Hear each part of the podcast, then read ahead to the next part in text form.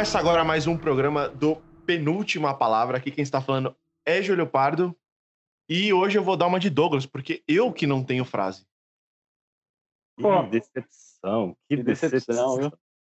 Nossa, lamentável. Aí com a, com a peste. É, É. que cara, É, é, a quarentena, é a quarentena que está provocando esse tipo de reação. Quarentena Ah. deixando todo mundo meio letárgico. Na realidade, eu percebi que não tinha frase e notei que esse mundo não era meu. Ah, olha lá. Ah, é, olha aí, cara já, já che- chegou a frase. Bom, meu nome é Rafael Genchev e eu tenho uma frasezinha. Diante do isolamento do caos mundial, estamos como o porco de Virgil, demonstrando um estoicismo impecável. Muito bem. Que dolorosa! que situação, hein? Pobre filho. Triste, mas faz sentido. Faz, faz. Bom, eu sou o Douglas Amorim e passo a palavra para o Jonas. Pilantra. Eu sou o João, passo a palavra pro Douglas Amorim. Estou assistindo a. Ninguém ficou indiferente. Podiam ter falado. A Nunca imaginei que o fim sido do mundo fosse tão chato. É que a frase do Genchev foi como uma bomba no parquinho, né, cara? Tipo, fica difícil seguir depois dessa, né? é, eu tenho que deixar o Genchev por último, cara. A gente tá deixando ele. É verdade. Eu sempre penal. Douglas, a gente tem que entrar logo, cara. Não pode deixar o Genchev É, falar. não pode deixar alguém sabe falar. Ah, né? Você sempre com as melhores frases, a verdade é esse bilhete, né? Ficar rolando na grama com a esposa, lá no podcast do Malista, aquela coisa. Não, tem que deixar ele por último, cara. Ah, aliás, é uma, a gente tinha prometido que ia pôr na página lá da. da- Mas eu acabei não fazendo isso.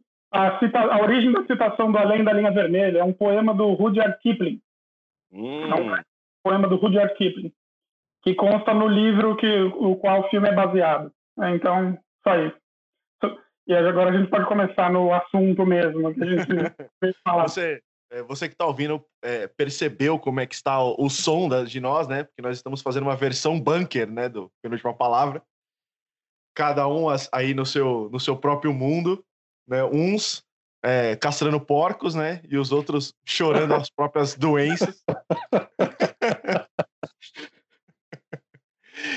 então é isso, assim. Então, Afinal, gente- Honda está caindo, Júlio. Exato. Roma está caindo e é sobre isso que nós vamos falar, né? Sobre o livro O Sermão sobre a Queda de Roma. Aliás, o título é excelente, né? Aliás, a- as referências do- dos próprios sermões e da, da obra de Agostinho é latente no livro todo. E só depois, quando eu vi a, live do Jonas, que eu entendi o, o que, o que Raio Leibniz está fazendo aqui na história. Porque eu não sabia bolhufas de que era eh, do, do que, do que se tratava Leibniz, né? Eu peço até perdão ao ouvinte que se escandalizou quando eu disse isso. Mas é basicamente isso, né? Acho que é legal. Aliás, É, acho que é legal Diga. dar uma introduçãozinha ao livro, o que se trata do livro, né? Porque você olha só pelo título, não dá para saber, saber o que, que é exatamente. não, dá a É. impressão de que é de fato um compilado sobre os sermões, né? É. Ma- Mais um livro de teologia, quando na verdade é, é- é outra coisa, né? Bom, é, o livro fala basicamente é, é um.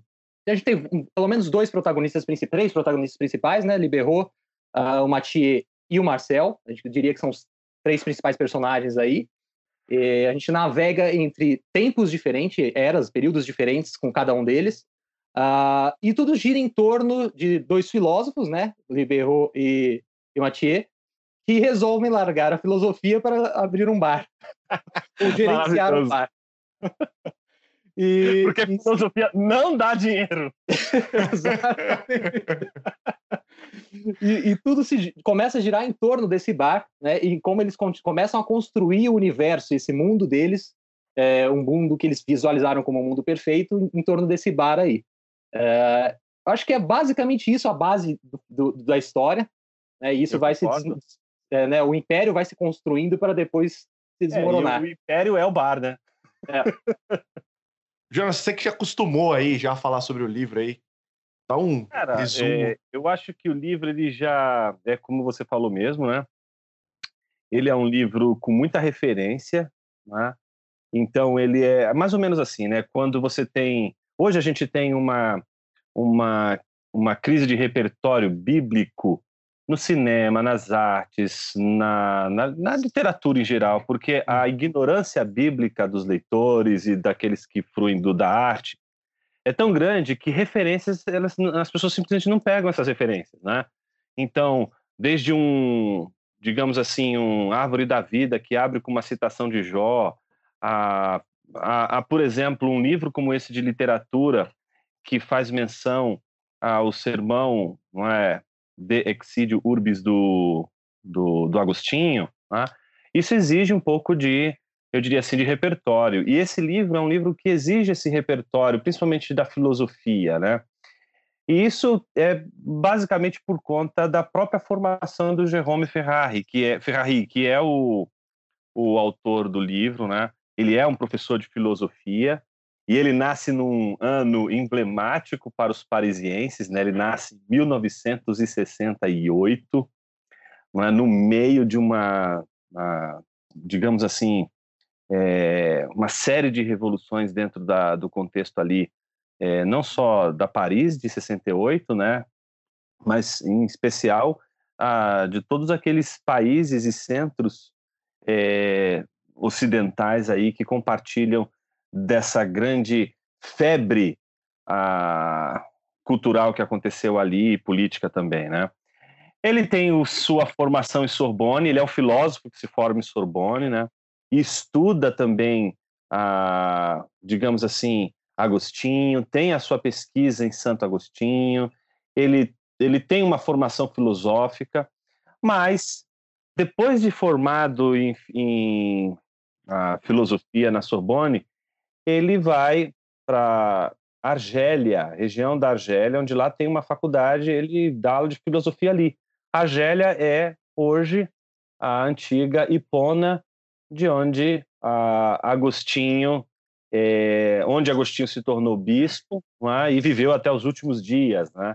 Então ele é um professor de filosofia, um professor muito capaz, mas que tem produzido obras literárias assombrosas aí, tem assustado muita gente pelo teor, pelo jeito dele escrever, né, pela maneira de ele escrever. Eu acho que qualquer leitura que a gente fizer rápida dele já percebe que ele tem uma identidade, que ele tem um jeitão próprio e que é, foge muito do padrão que a gente, de alguma forma, está acostumado a, a ver, né?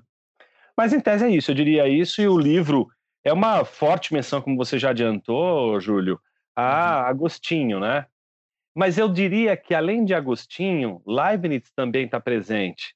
Uhum. Justamente porque, ao, ao, ao mesmo tempo em que ele discute o problema da queda de Roma, né, que não é outra coisa senão a discussão filosófica sobre a fortuna e a sua efemeridade, né, que desde Sócrates, Platão e Aristóteles assombra as reflexões filosóficas dos mais argutos filósofos, que é a questão né, a, do assombro diante de, da efemeridade da vida, da transitoriedade das coisas da vida, etc.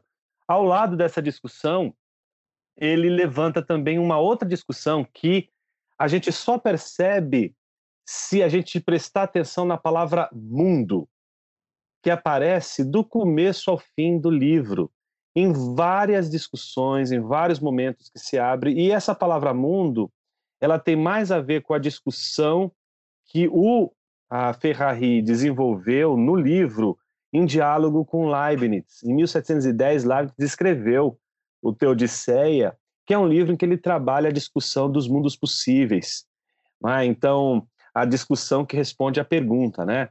É, será que olhando para o mal, olhando para todas as desgraças que nos acontecem, para a fortuna que não se permanece, mas se esvai, a pergunta que se faz é: Deus não teria preparado para a gente um mundo melhor? Não seria Deus tão inteligente, capaz de preparar um mundo que fosse melhor do que esse que a gente está vivendo? Então, Leibniz propõe a mostrar por que, que este mundo que a gente vive é o melhor dos mundos possíveis. E aí tem uma discussão muito incrível sobre a, sabe aquele efeito borboleta, aquela discussão do efeito borboleta? Uhum. E se a gente fizesse isso, aconteceria aquilo, aquilo, aquilo, aquilo outro. Então, essas discussões que mostram que nem sempre aquelas correções que a gente quer fazer nesse mundo, elas representam ah, o resultado de um mundo melhor. Talvez tentar corrigir aquilo que a gente achou ruim no mundo vai trazer complicações muito maiores que não justificariam esse pequeno ajuste que a gente quer fazer em detalhes do mundo que a gente não aceita. Tem alguma influência do molinismo em Leibniz, Jonas? Só para eu ter uma ideia. Não, não, é o contrário, na verdade. Eu acho que se tem, se tem alguma influência ah, da questão dos mundos possíveis, é, é, uma influência do Leibniz sobre os molinistas na uhum. questão relacionada aos mundos possíveis. Uhum. Ah, que é uma questão de lógica modal, que é uma questão de pensar a lógica de, com outras categorias que não eram aquelas categorias uh, básicas ali da, da escolástica medieval, baseada em silogismo, né? Do tipo, né? É, todos os homens são mortais, Sócrates é homem, Sócrates é mortal, com base né, em, em, na lógica clássica, né? Na lógica formal. Ah, entendi. Uma coisa que eu percebo, e aí isso ficou ah, bem nítido para mim no início do livro, é primeiro que o, o livro esteticamente é muito bem escrito e ele cria uma linguagem estética muito forte que conta alguma coisa. E eu, eu percebi isso com o corte brusco entre os tempos que existem, né? Então, tem hora que você começa a tá lendo uma página, na hora que você vira, ele tá ele pulou para outro lugar, uhum. sei lá, 40, 50 anos depois, e você só se dá conta em um dado momento. Você... E, e isso é interessante porque esse corte brusco cria um choque entre esses mundos, entre, de certa forma, né? Tanto que quando eu comecei a ler o livro, e aí tem a experiência aí de alguém que não tinha esse repertório de Leibniz, mas eu sacava que existia aí um choque entre algumas coisas. Em um dado momento eu me, me, me, via, me vinha a cabeça de pensar que existia um choque entre as gerações, ou uhum. entre uhum. as. A, chegou até o um momento que eu pensei que era algum tipo de linguagem metafórica para falar entre as civilizações, né? Como se o, o Marcel fosse uma representação de Roma, do mundo que estava doente e caindo. Uhum. E aí uhum. depois é, nasceria um novo mundo que viria na figura do, do neto dele, e de certa forma renasceria a esperança de novo de uma, de uma nova é, humanidade, de uma nova civilização. Num certo momento eu pensava nisso. E aí, quando eu entendi esse negócio do, dos mundos, tudo ficou mais claro de que ele estava querendo fazer alguma coisa. E você sabe qual é a chave para isso, Júlio? É a, a característica é, atemporal e onisciente do narrador. Uhum. O narrador revela não mundos reais, mas mundos vividos. Uhum. É como cada personagem vai apresentando o seu mundo. Tanto é que uma metáfora que atravessa o livro é a metáfora do demiurgo. Lá no final mesmo, uhum. o Mathieu, por exemplo, ele, é, o narrador vai dizendo, né? Mathieu temeu que ele tivesse razão, na página 176. Né? O demiurgo não é Deus e ninguém aparece para absolver os pecados do mundo. Ou seja, a ideia do demiurgo aqui, que era na perspectiva de Platão e mesmo para Agostinho, né, em que a figura do demiurgo vai ser a figura de Cristo, Cristo é o mediador da criação, ele é que vai criar os, o mundo, né? Aqui no caso você vê o narrador chamando atenção para a tarefa do indivíduo como demiurgo do seu mundo, como aquele que vai formar o seu mundo, que vai criar esse mundo. Não é? A ideia que pessoas não habitam meramente mundos reais, mas habitam mundos reais interpretados, mediados por elas, né? E eu acho isso mesmo. Eu, eu acho que até, Júlio, tem uma coisa aí que depois acho que vale a pena até. Eu, eu acho que o, o Gentiev e o Douglas aí, eles, eles podem até falar com mais propriedade. Mas, em geral, eu vejo que no cinema há uma influência muito forte da literatura. Né? Bresson, por exemplo, é uma, uma coisa brutal. Uhum. Mas é curioso quando a gente vê um livro de literatura em que a influência parece ser a do cinema. Em que medida eu digo isso? Esse livro não me parece ser escrito por alguém que é, só lê livros de literatura é? e por isso reproduz aquele formato de contar uma história tão característico de livros de literatura, mas me parece alguém fortemente influenciado pela maneira de conceber a arte no mundo de que a gente vive hoje, que é, que ela é muito, absolutamente influenciada pelo cinema. Uhum. Então tinha momentos no livro que eu dizia assim, cara, parece que eu estou numa sala de cinema aqui. Tá? Uhum. Porque a linguagem remete de uma maneira muito clara a, essas, a esses cortes abruptos que você falou, Uhum. em que você não tem aquela cadência do tempo, aquela linearidade, você tem quebras muito bruscas, você tem é, tomadas, né? Você tem ali. é, eu, eu, eu, eu, eu, eu acho que eu disse para você, né? Numa outra vez, né? Que na, comentando sobre o livro, parece, parece que eu estou assistindo, parece eu lendo o Sermão sobre a Queda de Roma, parece que eu estava vendo uma das uma dos, dos, dos episódios do Fargo, a série sabe? Com aquelas, aquelas transições do passado, presente, que você fica meio atrapalhado no, no, no, no início, mas que faz todo sentido, né, depois. Aham. Aliás, falando em, em- em cortes atrapalhados, eu recomendo. Eu não sei se vocês vão recomendar esse filme, mas tem um filme que eu gosto muito, que é o Amnésia, do Christopher Nolan. Sim, eu gosto bastante. Esse filme, ele é muito confuso, mas ele é muito legal. É. Que começa do fim, vai pro meio e depois vai pro início. É, mas Isso. tem, tem uma ligação interessante nos dois, se você for ver, que é a ideia do, do, do, do Amnésia, por exemplo, ele trabalha o, o, a linguagem em função da, histó- da, da- em função da, do acontecimento da história, que é a amnésia do cara. Então, a própria linguagem do filme tem amnésia. Você não não sabe exatamente o que está acontecendo, o que, que vem antes, o que, que vem depois. A ideia é justamente estar quebrado. Então, ele usa meio uma metalinguagem ali, né, da, da, da, da doença no próprio filme. no próprio- E aqui eu acho que é a mesma coisa. Ele trabalha a questão desses mundos, ca- cada capítulo como um mundo, e como esse mundo vai se desmoronando, entendeu? E as pessoas dentro dele ali desmoronando. Então tem uma linguagem muito parecida com a narrativa do- de cinema, até porque assim, ele é muito imagético, Muito, muito. muito, imagético. Tipo, você consegue ver o clima da situação, se você consegue imaginar se tá chovendo, se não tá, se você consegue imaginar se tá, se tá escuro, se tem névoa, se não tem. Se, você consegue sentir como se fosse uma imagem, uma imagem cinematográfica mesmo. Sem a necessidade de fazer é, grandes des- descrições, né? Exatamente. É, é, é, acho que remete muito também a, a um pouco do, do background que cada um tem de leitura e de, de, de filmes, porque você consegue projetar sem muita, sem ele dizer muita descrição da, das coisas, que clima que é aquilo ali, Uhum. como que tá passando a situação ali. É, então, realmente, parece que você tá lendo um roteiro de cinema. Muito. Eu, eu tive essa impressão, muito. Desde o início. E- Com e- aquela e cena da, da foto, né? Da fotografia. Isso, exato. Ele trabalha muito a questão também do multiplot, parecido com como o cinema trabalha, né? A literatura tra- trabalha também multiplot, mas normalmente ela tem uma, uma linearidade maior, assim, né? O que, que é multiplot, Guilherme? Multiplot é quando você tem é, é, mais do que uma, uma, uma linha narrativa única, você tem vários personagens é, passando por uma temática única.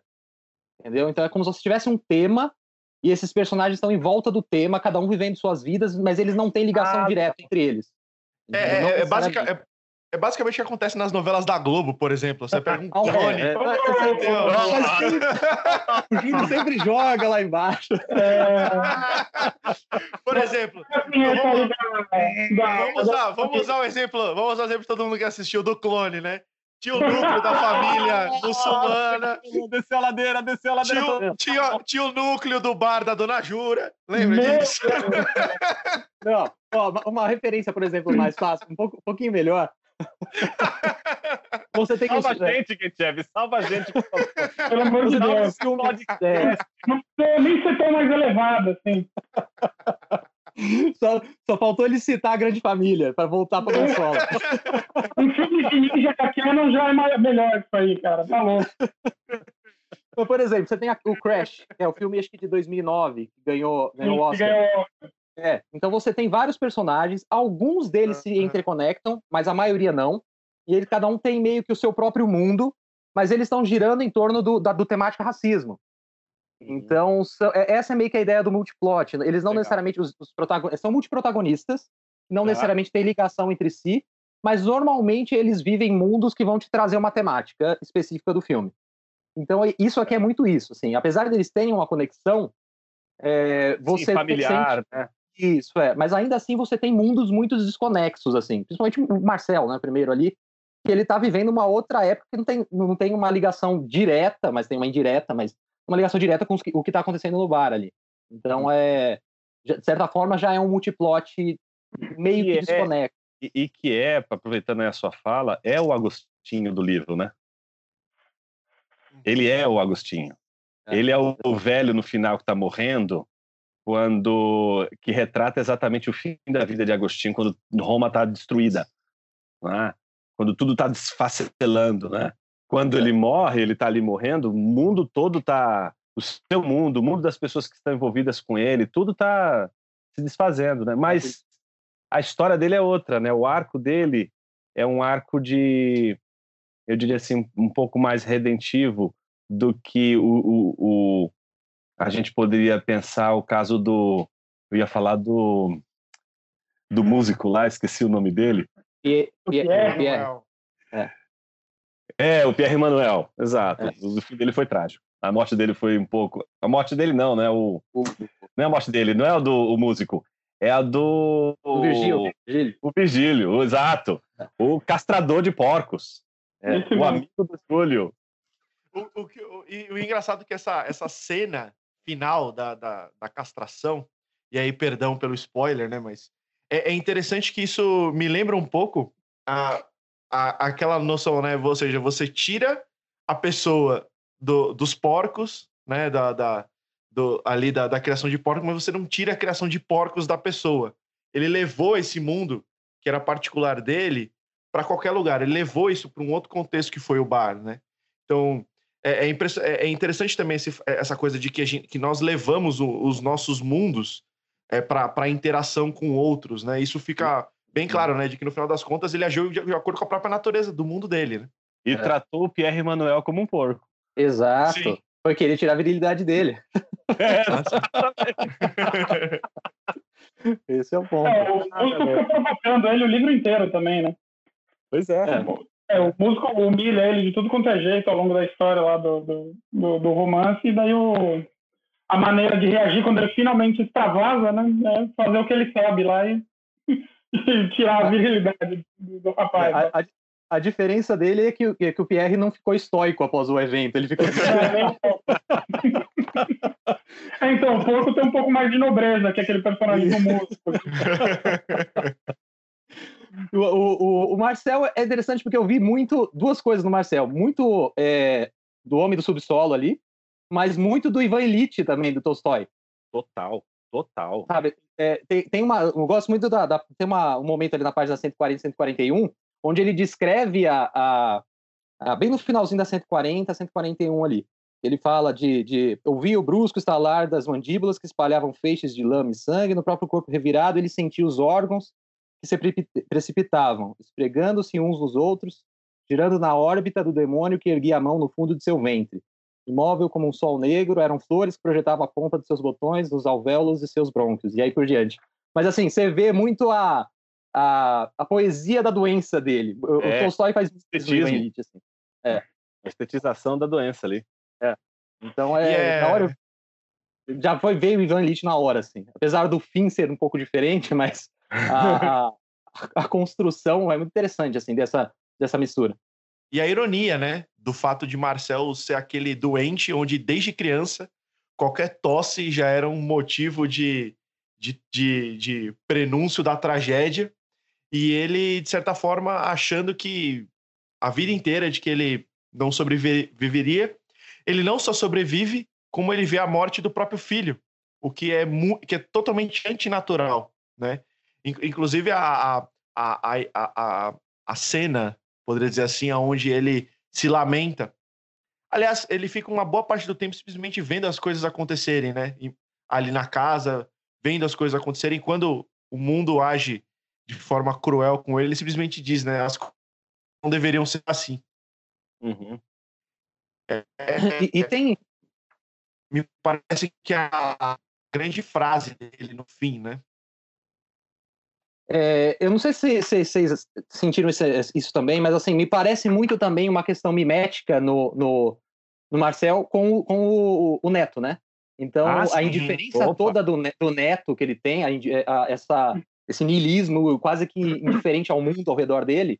Ele já via isso no Marcel, no, no, no Marcel né, no vô, que ficava sozinho no, na sala, sem, nenhum, sem, sem ter nenhum tipo de reação. É, Agora... pode falar. Agora, eu tenho para mim, Gentiev, que é, essa discussão em torno do Marcel gira em torno da angústia, não da ausência dele na família, no mundo ao seu redor. Porque a fotografia é sintomática é uma fotografia de um momento de, de difícil, da, da, não só da família, mas da vida, né? Mil, acho que é de 1918 essa foto, sei lá, acho, não me lembro agora. É, 1918. É isso mesmo. E aí ele, ele olha e ele não está ali, né? Ele não está naquele momento na foto. Mas eu acho que, e a dor dele é, é justamente refletir a vida dele como essa ausência, não meramente real, mas percebida. Porque uma uhum. pessoa pode estar ausente e não perceber a sua ausência. E eu acho que essa é a angústia do Marcel. É alguém consciente da sua ausência. A ausência na família, a ausência, exceto pelo caso da filha, né, que é a ou neta, agora é não neta. me lembro.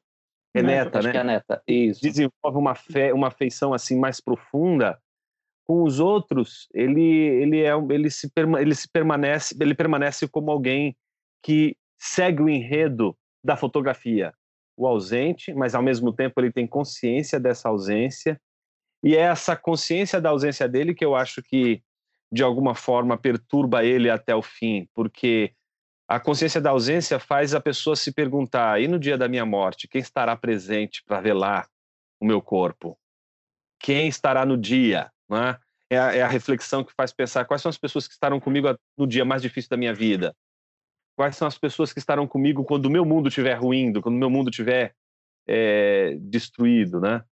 Então, eu acho que ele tem uma, uma, uma espécie de. manifesta uma espécie de ressentimento, não só por causa da sua limitação física, mas por causa da consciência que ele tem da sua ausência. Ele está ausente e é consciente disso. Uhum. E isso fica evidente é, é, na forma como ele abandona né, o, o filho. Ah, é? Uhum. Porque isso, isso, isso é marcante, né? Porque o fato de você abandonar o seu filho, e muito também pelo ressentimento de ele, de certa forma, ter é, causado aí a morte a, da, da mãe, né?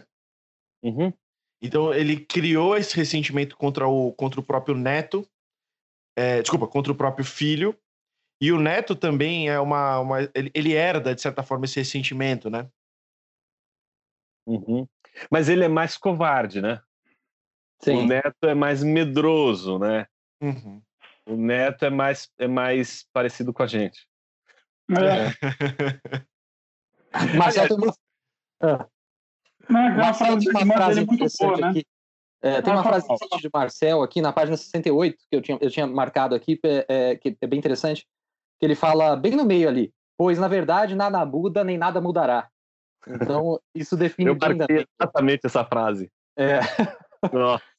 é. Então isso marca bem o, o, a visão de mundo dele, assim, né? Então esse ressentimento de, de, de que ele tem com, com relação ao, ao mundo como um todo e até como ele projeta isso no Neto, né? Ô, ô Gentchev, e para não, é. não só marquei, como eu escrevi do lado, rivalidade mimética, porque na página 69, para lembrar o Girard, né? É. Tá lá, o Jean Baptiste dava-se ares de barronete, e Marcel já não lhe tinha admiração, e sim inveja, por gozar tão ostensivamente de um tesouro que não merecia. Perfeito. Tudo que via do irmão tornava-se insuportável para Marcel. Então, ele está sob contágio mimético, ele está sob é. rivalidade mimética, ele é dominado muito, muito é, incipientemente pela admiração e causticamente pela inveja. A inveja domina ele, né? Me parece que tem uma temática meio que universal por cima também aqui, é, até por ser de cunho filosófico o livro, que ele passa a ideia de que todos são superiores no seu mundo ali, é, uhum. O, o Mathieu deixa muito claro isso, assim, até, até na, uma frase na 124 ali. E acho que todos, de certa forma, todos os personagens estão apertando nessa tecla de uma forma ou de outra. É, o, ele fala ali logo no começo que desfrutava de um terri uma terrível sentimento de superioridade. É, isso várias vezes ao longo do livro deixa uhum. muito claro da, de como se ele e o Liberot tivessem num nível acima da, da, dos outros ali que às vezes não valia nem a pena você entrar nas méritos, discutir, que nem quando ele, quando a, eu esqueci o nome agora, da, daquela paquera dele chega chega para falar com ele, eu não lembro se era com ele ou com o Liberro, mas ela, ela vem falando sobre a, a, o mestrado, doutorado dela, e ele já, como se ele, tipo, já tô superior a tudo isso, já não... Já estudei. Tá falando, é, o que, que ela tá falando, sabe? Então, é, isso é constante, a gente vê, é, tanto o Marcel é assim, não, não do ponto de vista filosófico da matéria em si, da filosofia em si, mas do ponto de vista da vida. No final sempre tem algum ressentimento ali no meio, né? E passa essa ideia do ressentimento ali também. É, os personagens de Dostoiévski são assim, né? É. Ressentidos é. e, e, assombrados por um sentimento de superioridade, né? É. Bom, a gente falou um pouquinho aí sobre.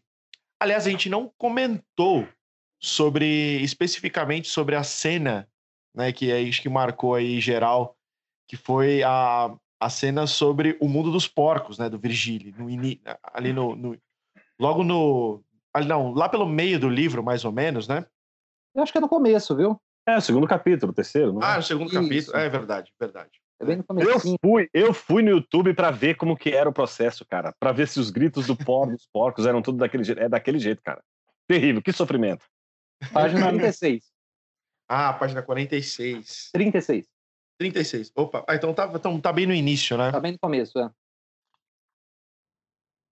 Não, e, e, e, e, o, e o interessante é que esse, esses, esses porcos, eles representam um pouco, né? A vida de muita gente aí que é castrada, né? E simplesmente não liga. Porque justamente tem esse, esse, esse ser superior nesse mundo aí que, que tem... É, é, é interessante porque isso me lembra um pouco da soberba é, da civilização, né? Quando ela acha que nada mais pode abalar, nada pode destruir. A gente vê isso muito, é, a gente viu isso muito claramente é, nessa situação que a gente está passando da quarentena, né? Onde as pessoas achavam que a tecnologia resolveria tudo, de que só precisamos da ciência e de. E, e, e, e no fim das contas, as pessoas lembraram de duas coisas óbvias: de que a gente não tem controle sobre nada e de que um dia a gente vai morrer. É. Ou seja, precisou uma pandemia para as pessoas lembrarem do óbvio. E entrarem em desespero por isso. É, e o mais interessante, né, no caso da pandemia, o, o, maior risco não é o da morte, mas é o de, de, ele tá meio que desabou toda a estrutura humana. Então, tipo, a, a, a, a mortalidade é baixa, mas a, a estrutura humana se desmoronou. Então, Sim. na verdade, é muito mais humilhante, porque a gente não está perdendo a vida, a gente está perdendo o que a gente construiu. Mostra que o que a gente construiu é extremamente passageiro. É a queda de Roma, né? A é. Roma cai, mas os romanos continuam. Exato. A Roma é, cai, mas os romanos continuam. E o interessante é, por exemplo, quando você vê a, a, a, a, aquela cena apoteótica no fim do livro, você percebe que o, o grande drama não é a morte de uma determinada pessoa, mas é o fim daquele mundo, daquele bar. Então, na prática, você percebe assim: é, é esse mundo que ruiu. Essa é a maior tristeza que parece rondar ali, é, a, ali todos os personagens. O bar ali me parece ser o encontro do Mathieu com o Liberot, né? O encontro desses dois mundos, né? São os dois mundos, o mundo de Leibniz e o mundo de Agostinho. É? A discussão dos mundos possíveis, que é a discussão do Mathieu, que é, é o Mathieu que, puxa, eu não sei como que é a, a vida de um cara que, que castra porcos. Deixa eu ver como que ele faz isso aqui. Olha o mundo dele como que é. E o do Liberou, que é, puxa, o mundo está caindo, o mundo está em desordem o tempo todo. Por que, que eu estou estudando aqui nessa universidade? Cara, eu vou ser feliz, vamos montar um bar. Eles, então, ali criam um mundo novo a partir desse encontro, né? E o que acontece é os dois tentarem, de todas as formas, que eu acho que a beleza do filme em torno do bar é isso, né? De todas as formas, eternizar uma experiência maravilhosa. Eu acho que isso é o que mais a gente quer fazer na vida. A gente quer eternizar é, coisas que a gente elaborou, coisas que a gente fez, sociedades que a gente montou, instituições que a gente criou, mundos que a gente construiu e que são tão legais e que a gente queria eternizá-los. Mas por que cargas d'água a gente não sabe que tudo aquilo que a gente constrói um dia vai, vai ser destruído? Uhum. Aliás, essa, na, na, epígrafe ele já deixa claro né, isso no, no livro, que ele, que ele fala, de, ah, fala, do espanto perante o fim de todas as coisas. Mas ao, ao, longo do romance todo ele vai meio que telegrafando né, que tudo aquilo vai ruir, assim, e, e mesmo assim no final você, você vê a ingenuidade, né? O, o espanto Isso. dos personagens diante do mundo deles que des- desmoronou, né? Né, eles, eles, o, principalmente o Mathieu, né? Que é cara- um- como você falou, é um cara meio covarde, né? Para encarar a realidade. E ele, ele se espanta que tudo aquilo se acabou. O próprio Liberou se espanta com, né, com as consequências não previstas daquele mundo que, que eles construíram, que não era só a, a diversão, que não era só né, eles aproveitarem, mas teve toda uma uma violência, uma degradação que veio junto com aquele mundo que eles se espantaram. Mas quando quando, na verdade é isso, é, a, a gente está sempre se espantando com a fragilidade da nossa existência quando não deveria, né? O que o Genscher falou é bem isso, assim, né? Não- a, a, a gente de novo fica sendo pego de surpresa pela fragilidade das coisas que a gente valoriza, né? E é interessante que a sessão que vai abrir o contexto para o para que vai favorecer o, o, o, o, o, a possibilidade de Mathieu e de Berrot comprarem, de adquirirem o bar, abre com a frase: o homem que faz, o homem que destrói. É, E é interessante porque eu gostei muito, Douglas, desse disso que você falou da, da ingenuidade. Parece que a gente, esse é o nosso auto-engano, né? E parece Sim. que a gente precisa, precisa desse auto-engano para continuar a trabalhar em projetos que a gente sabe que serão destruídos. sim, Porque a gente parece que não consegue lidar com o fato do porquê que eu tenho que construir uma coisa que vai ser destruída. a gente não consegue aceitar a finitude, mesmo dos nossos projetos, assim, não, não, não consegue, bom, só vai até aqui, entendeu? Não consegue acho que- aceitar o limite. Eu acho que também é um pouco. Tanto o livro traz isso, como né, o ser humano traz isso, mas é, é essa ideia do Demiurgo de você criar o seu mundo, só que a gente tem uma ideia de ser Deus mesmo ali, né, de você criar o seu mundo e ele vai funcionar sozinho. Deixa ele lá, É. eu posso ir embora, que agora ele funciona sozinho. E isso ele até, ele até faz essa brincadeira com uma própria empresa. Tipo, ele abre um bar, onde você quer que o bar funcione sem a sua presença, né? Tem até o texto, na, acho que na 125, que ele fala isso. Ele, ele e viu que eles sentiam o mesmo medo, eles eram deuses, apenas demi, eles não eram deuses, apenas demiurgos. Aí ele fala: "E o mundo que haviam criado agora os detinha sob a autoridade de seu reino tirânico. Uma voz insistente anunciava que os passageiros Liberot e Mathieu eram chamados com urgência antes do fechamento das portas. E eles perceberam que o mundo que haviam criado não os deixaria partir. Então, tipo, o mundo que eles achavam que era ele, como Deus colocou o mundo para funcionar, não funcionava. não deixava eles nem saírem dali, que já virava o caos. Né? E, e, e, e é legal porque depois ele contrasta isso com lá no final, com um meia, na 161, que é que ele fala cada mundo repousa assim sobre centros de gravidade derri- derrisórios, dos quais depende secre- secretamente de todo, todo o seu equilíbrio.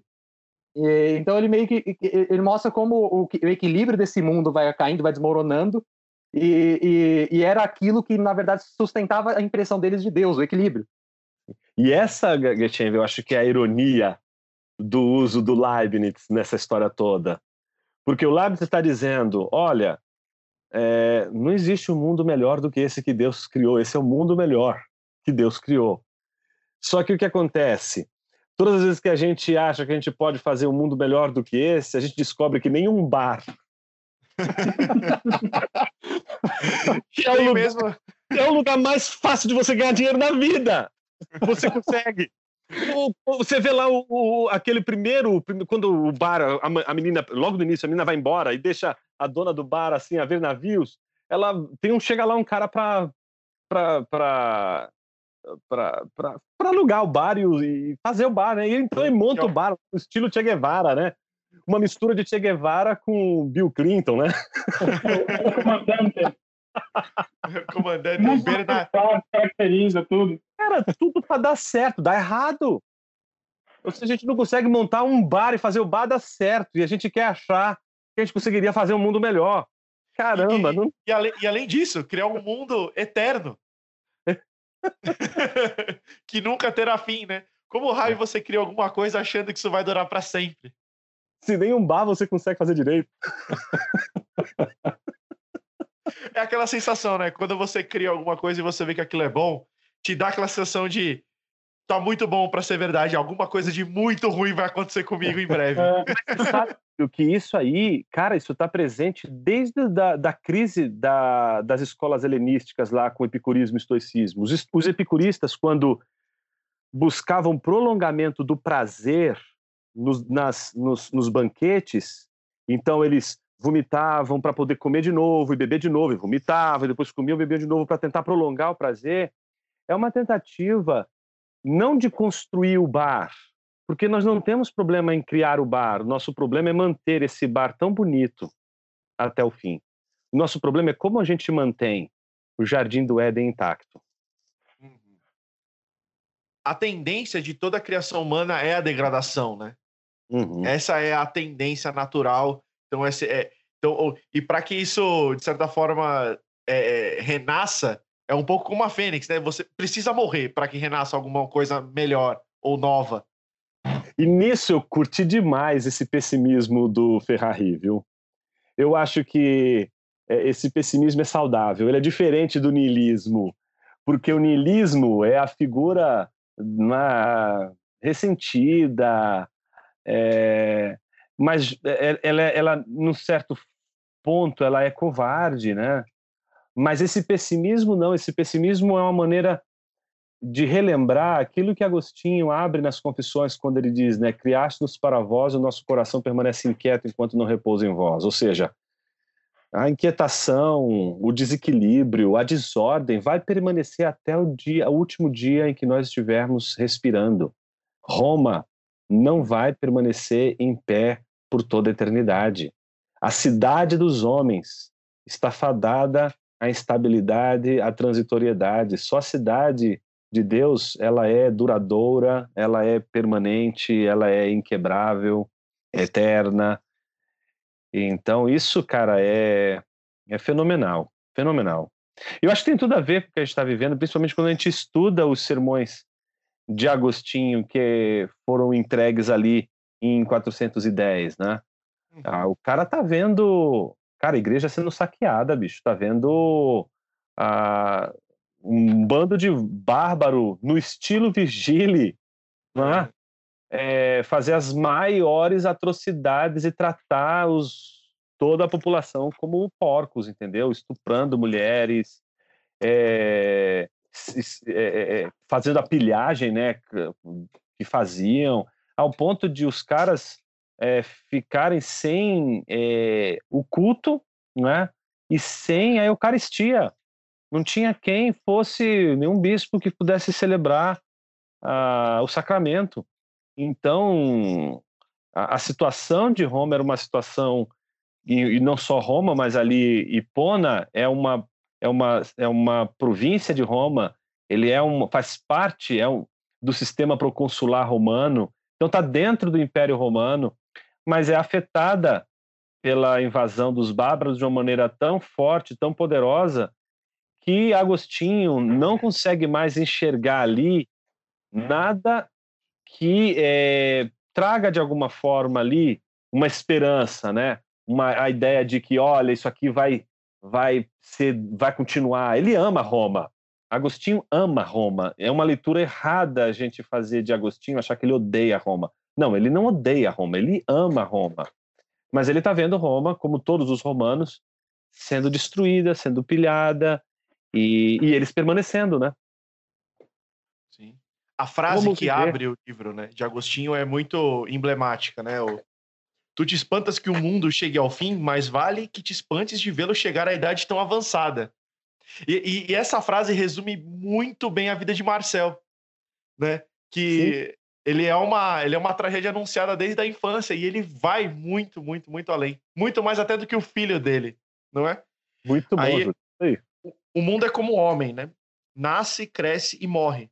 Na velhice, o homem vive assolado por misérias, que é novamente o Marcel, né? Com a perda do filho. E o mundo, na velhice, vive também assolado pelas catástrofes. Cristo diz: o mundo vai partindo, o mundo está velho, o mundo sucumbe, o mundo provecto respira ofegante. Mas não tenha medo, tua juventude há de se renovar como uma águia. É, é, é impressionante como, como essa, essa frase resume o, o livro inteiro, né? como, como a, base, a base da estrutura desse sermão tá, tá, tá, tá aí nos personagens, né? Isso é muito interessante que faz com que eu fico até, até refletindo um pouco até sobre a nossa própria civilização, né? Porque as, é, as, muitas das vezes quando a gente vê a civilização ruindo, parece que a nossa esperança está indo junto.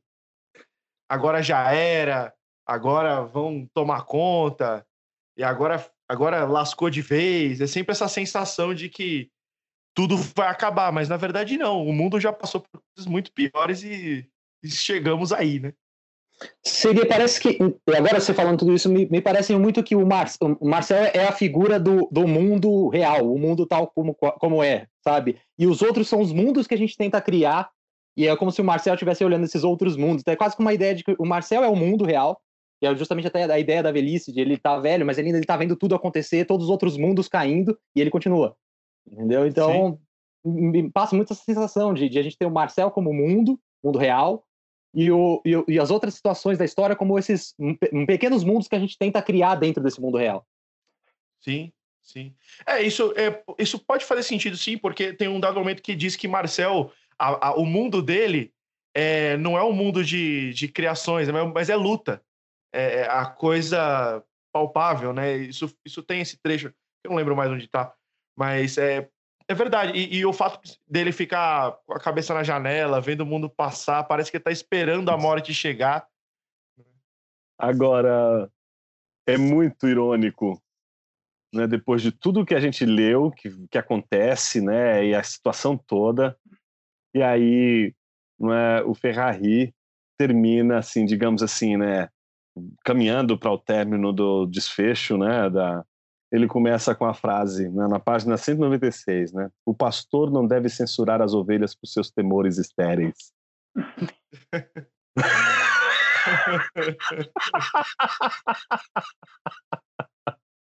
Cara, isso aqui é muito irônico. Muito irônico. Então, diante da desgraça, o que o pastor deveria fazer? É aí que ele lembra de Agostinho. E é a fim de apaziguá-las. Nós, os estéreis, né? Uhum. Nós que somos os porcos, né? Os porcos, fomos... exato. A fim de apaziguá-las, que Agostinho, em dezembro de 410, avança em sua direção na nave da catedral e sobe ao púlpito.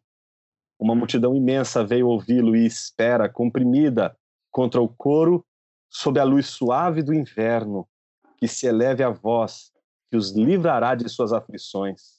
Escutai, aí começa o sermão, né? Vós que me sois tão caros, nós, cristãos, acreditamos na eternidade das coisas eternas, às quais pertencemos. Cara, isso é. Aliás, esse último capítulo desse livro, essa dramatização do Agostinho eh, pregando é uma coisa sublime, né? É sublime, não, Douglas? Eu acho... Para mim, para mim foi esse último capítulo que, que deu uma redimida no, na amargura de todo o resto do livro, assim, né? Porque o, o personagem do Marcel, ele, ele, é, ele, é, um personagem bastante amargo, né? Assim, é, é, é, um cara que deixou a vida inteira atropelada, né? E, inclusive, o único alento que ele teve, a única graça que ele conheceu que foi já é tirada dele também. Então tem, tem tudo isso. Mas quando essa última reflexão que ele faz sobre a, o sermão do Agostinho, acho que ele dá uma boa. É um bom contraponto para todo o resto do livro eu acho, Douglas, que se não tivesse esse sermão, cara, é, seria um, um, um, um, livro extremamente niilista. Sim. Não, então, tem uma amargura percorrendo toda a vida dos personagens. São personagens muito covardes, muito omissos, muito hedonistas, né? Pessoas que realmente não, não refletem sobre a, sobre a luta, o drama da existência, né? O Agora... Marcel passa o livro inteiro esperando que alguma coisa aconteça com ele. Mas com esse final, assim, é, dá a impressão que, que todos esses. É engraçado que pela via negativa, né? De, é, é que vocês estavam falando dos personagens esperarem que seus mundos sejam eternos, né? Parece uhum. que é isso. Parece que, na, na verdade, pela via negativa, ele está mostrando essa, essa nossa ânsia de eternidade que o Agostinho prega sobre, né? Da gente ser feito para Deus e só descansar quando encontra Deus, né? Mas é, o, a gente vê nos personagens uma, uma via contrária disso, né? uma, uma via, um negativo disso. Eu queria puxar esse gancho que você deixou aí, Douglas, que eu acho que foi um ponto importante, é? que é, que é a, essa reflexão sobre o Marcel, é?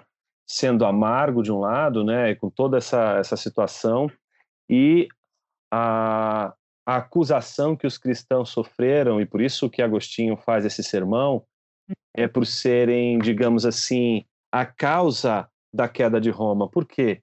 Eles entendiam o seguinte: olha, quando Roma adoravam outro, ela, ela adorava outros deuses, é, os outros deuses tratavam com carinho Roma. Né? Roma Sim. não foi destruída. Ela foi just, destruída justamente quando ela foi dominada pelos cristãos. Então, a acusação que os cristãos recebiam e das quais Agostinho precisa agora defendê-los é a acusação de que eles eram a causa da destruição de Roma, porque os outros deuses ficaram enciumados por causa de Roma ter se curvado diante do Deus dos cristãos, e agora eles estavam trazendo juízo a Roma. E como o Deus dos cristãos não era tão poderoso assim para resistir aos deuses, então agora a Roma estava pagando por essa precipitação. Agostinho, em outros sermões, além desse, ele vai mostrar vários casos em que Roma e outros, é, outras civilizações, melhor dizendo, não Roma, outras civilizações que adoravam outros deuses, elas sucumbiram. E ele vai fazer uma apologética.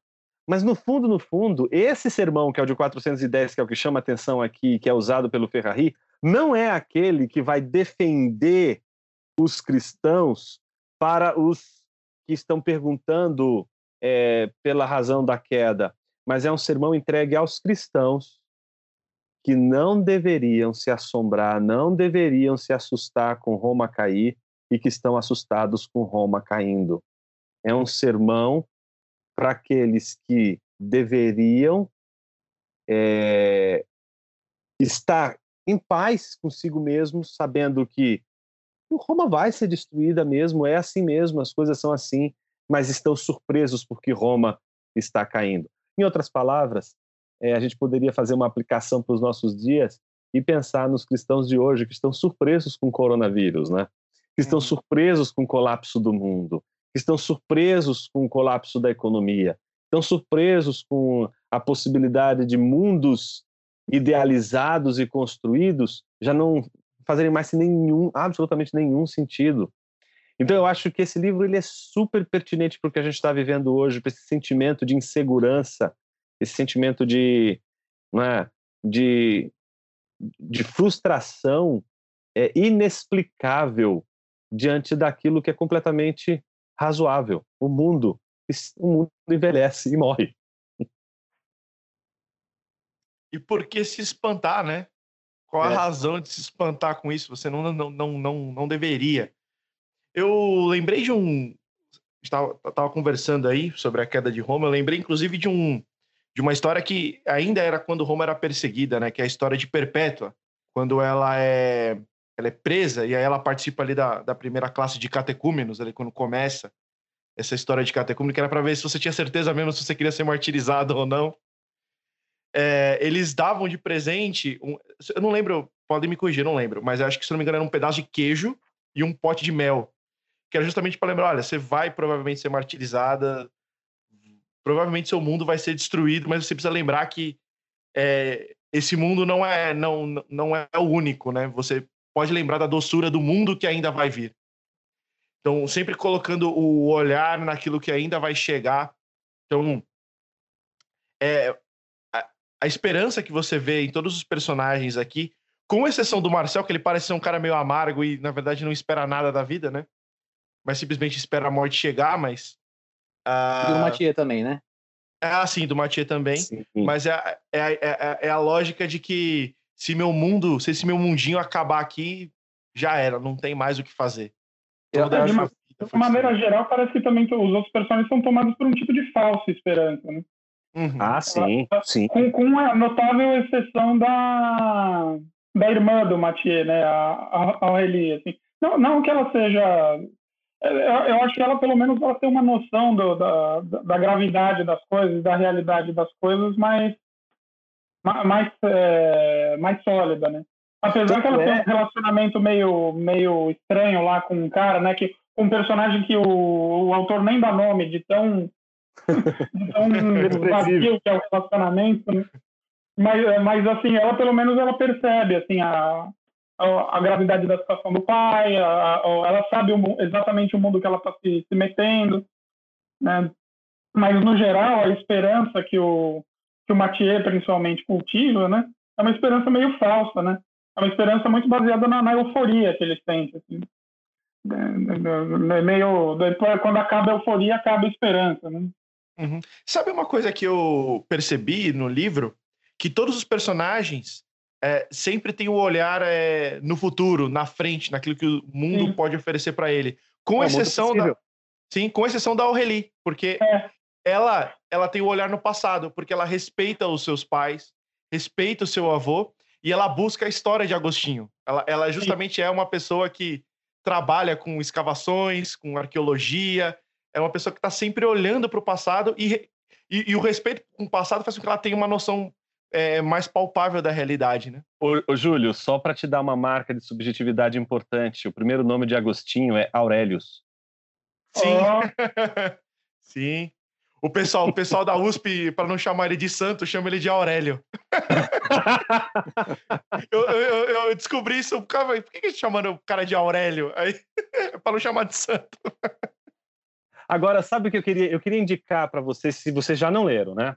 Uhum. É, mas eu acho que uma, um, uma, um prolongamento dessa discussão do Sermão de Agostinho está num livro precioso de 400 e de perdão, de 523. Esse livro foi escrito por Boécio quando ele estava na prisão e já tinha e, e foi entre torturas. Ele escreveu entre torturas e dali ele sai para ser é, condenado à morte. Chama-se A Consolação da Filosofia. Boécio é um cristão que já está, olha, 523, hein? Ele já está diante de Roma destruída e já está sob o domínio, ah, digamos assim, do, do, dos bárbaros, né? Então, é, Teodorico, por exemplo, já é o, o grande nome aí que governa esse contexto de Boécio. E Boécio, ele já está vivendo diante de uma Roma destruída e, mais do que isso, Boécio, ele vem da cúpula romana, dessa herança romana, ele é uma pessoa, um bem-nascido, mas ele foi traído, teve uma conspiração, ele foi parar nessa prisão. E ele escreve, entre uma tortura e outra, esse livro que se tornou um dos mais importantes livros, digamos assim, desse período da história ah, do pensamento cristão, porque ele não chama para consolar outra coisa senão a própria filosofia. Né?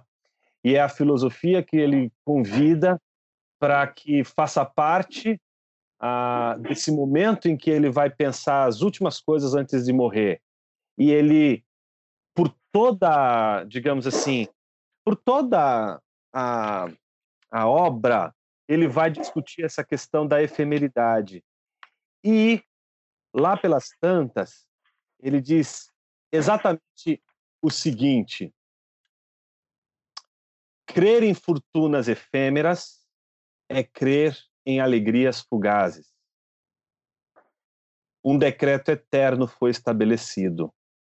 Nada do que o dia vê é definitivo.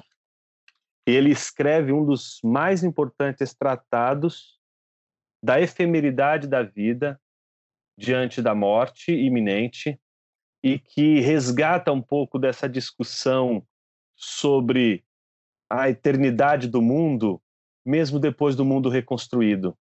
Ou seja, se Agostinho chama atenção para efemeridade quando o mundo está para ser destruído, o Boécio chama atenção para a efemeridade do mundo quando o mundo está sendo reconstruído. Ou seja, é como se a gente precisasse lembrar tanto antes do mundo estar de um mundo ser destruído, como o mundo ser novamente construído, que tudo é passageiro. Meio eclesiástico isso, não? Totalmente. Aliás, eu gosto de eclesiástico, eu gosto desse, desse pessimismo bíblico. Eu também, Jonas. Eu me, me identifico Douglas. profundamente. Tem, tem um, eu tava, tava lembrando de uma parte aqui, eu tava caçando aqui, que eu acho que é legal também, da, da, que eu até, de certa forma, considero ah, ah, uma, reden, uma redenção, de certa forma, do Mathieu, é, apesar de ser pela própria indiferença, mas aí eu acho que a indiferença tem, um- tem uma conotação diferente no final, quando ele, quando ele tá na situação já, no, no finalzinho mesmo, que o Liberro tá tentando é, de joelho, ele tá, vou até ler o textozinho aqui, ó. Liberro se pôs é de, joelhos, é, 189. É, no- no no- logo no primeiro terço ali. É, no finalzinho do, do primeiro parágrafo. É, Liberou se pôs de joelhos, ouviu Pe- é, é, Pierre soltar um berro que já não tinha nada de humano. Sentiu o sangue congelar, lançou um olhar de súplica para Mathieu, é, Mathieu sempre imóvel. E começou a gritar de novo. É, quase, aqui para mim, e aí no final, na, na página seguinte, no 190, volta para o Mathieu, que ele fala sem poder se deter, e Mathieu contemplava os dois, imóvel ao luar. É quase como se é, a- o mundo dele tá ruindo e ele finalmente entende que tá ruindo e ele não pode fazer mais nada. É, É. é um pouco a situação que a gente se encontra hoje. Então ele finalmente entende, apesar de continuar a indiferença, é uma, para mim é uma indiferença que tem uma conotação diferente. É uma indiferença assim, é, acabou, eu não tenho controle nenhum mais. Entendeu? Não é mais a indiferença de que eu sou o superior, é uma indiferença do é, eu não posso fazer mais nada. O mundo vai desabar, eu querendo ou não. Entendeu? E eu acho que é, é, é, é um pouco do que a gente está vivendo hoje. A gente está aqui trancado, isolado, o mundo está desabando. A gente não tem que ser indiferente, mas a gente não tem controle. A gente só está vendo o mundo desabando. Ou seja, mais uma vez o mundo fora vencido pelas trevas e dele não resta nada, nem um vestígio. Perfeito. Cara, o livro é muito bom, cara. É, sensacional. Mais legal é a última frase.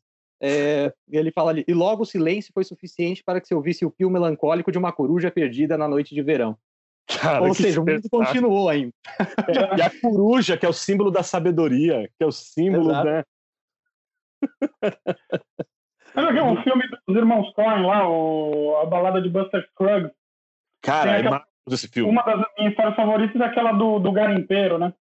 Aham. E, e- e termina justamente assim, né? Depois de toda aquela. O, o- de- todo aquele entrevero né, que o garimpeiro tem com o cara que tenta roubar o ouro, o ouro dele, a, a natureza continua meio indiferente, assim, a- as maquinações dos homens. Né? Então eu acho que o Douglas aí deu a última palavra. Mas já? Mas já. Então tá, né? tinha, tinha que ser o Jonas. O Jonas sempre termina daquele jeito edificante, assim, com uma palavra. Não, que hoje... É que hoje, Douglas, o Genchev derrubou a nossa banca toda. Ah, sim. Ele, ele não pode ser o segundo. Quando ele é o segundo, ele, ele, ele, ele, ele desconcerta tudo. Aí não tem mais jeito. Ninguém supera mais. Não, mas você tem que terminar com uma do nível lá que você falou no extremistão lá dos caras, daquele do túmulo vazio. É, rapaz, ali. É verdade. De vez em quando, de vez em quando tem uma, uma inspiração aí. É. Mas hoje, depois, cara, da, da, participação extremamente, eu diria assim, inspiradora do Júlio comentando novela da Globo, eu não tenho mais nada. Não, eu fiquei até com medo quando ele falou de perpétuo. Perpétuo eu queria citar Tieta, mas tudo bem.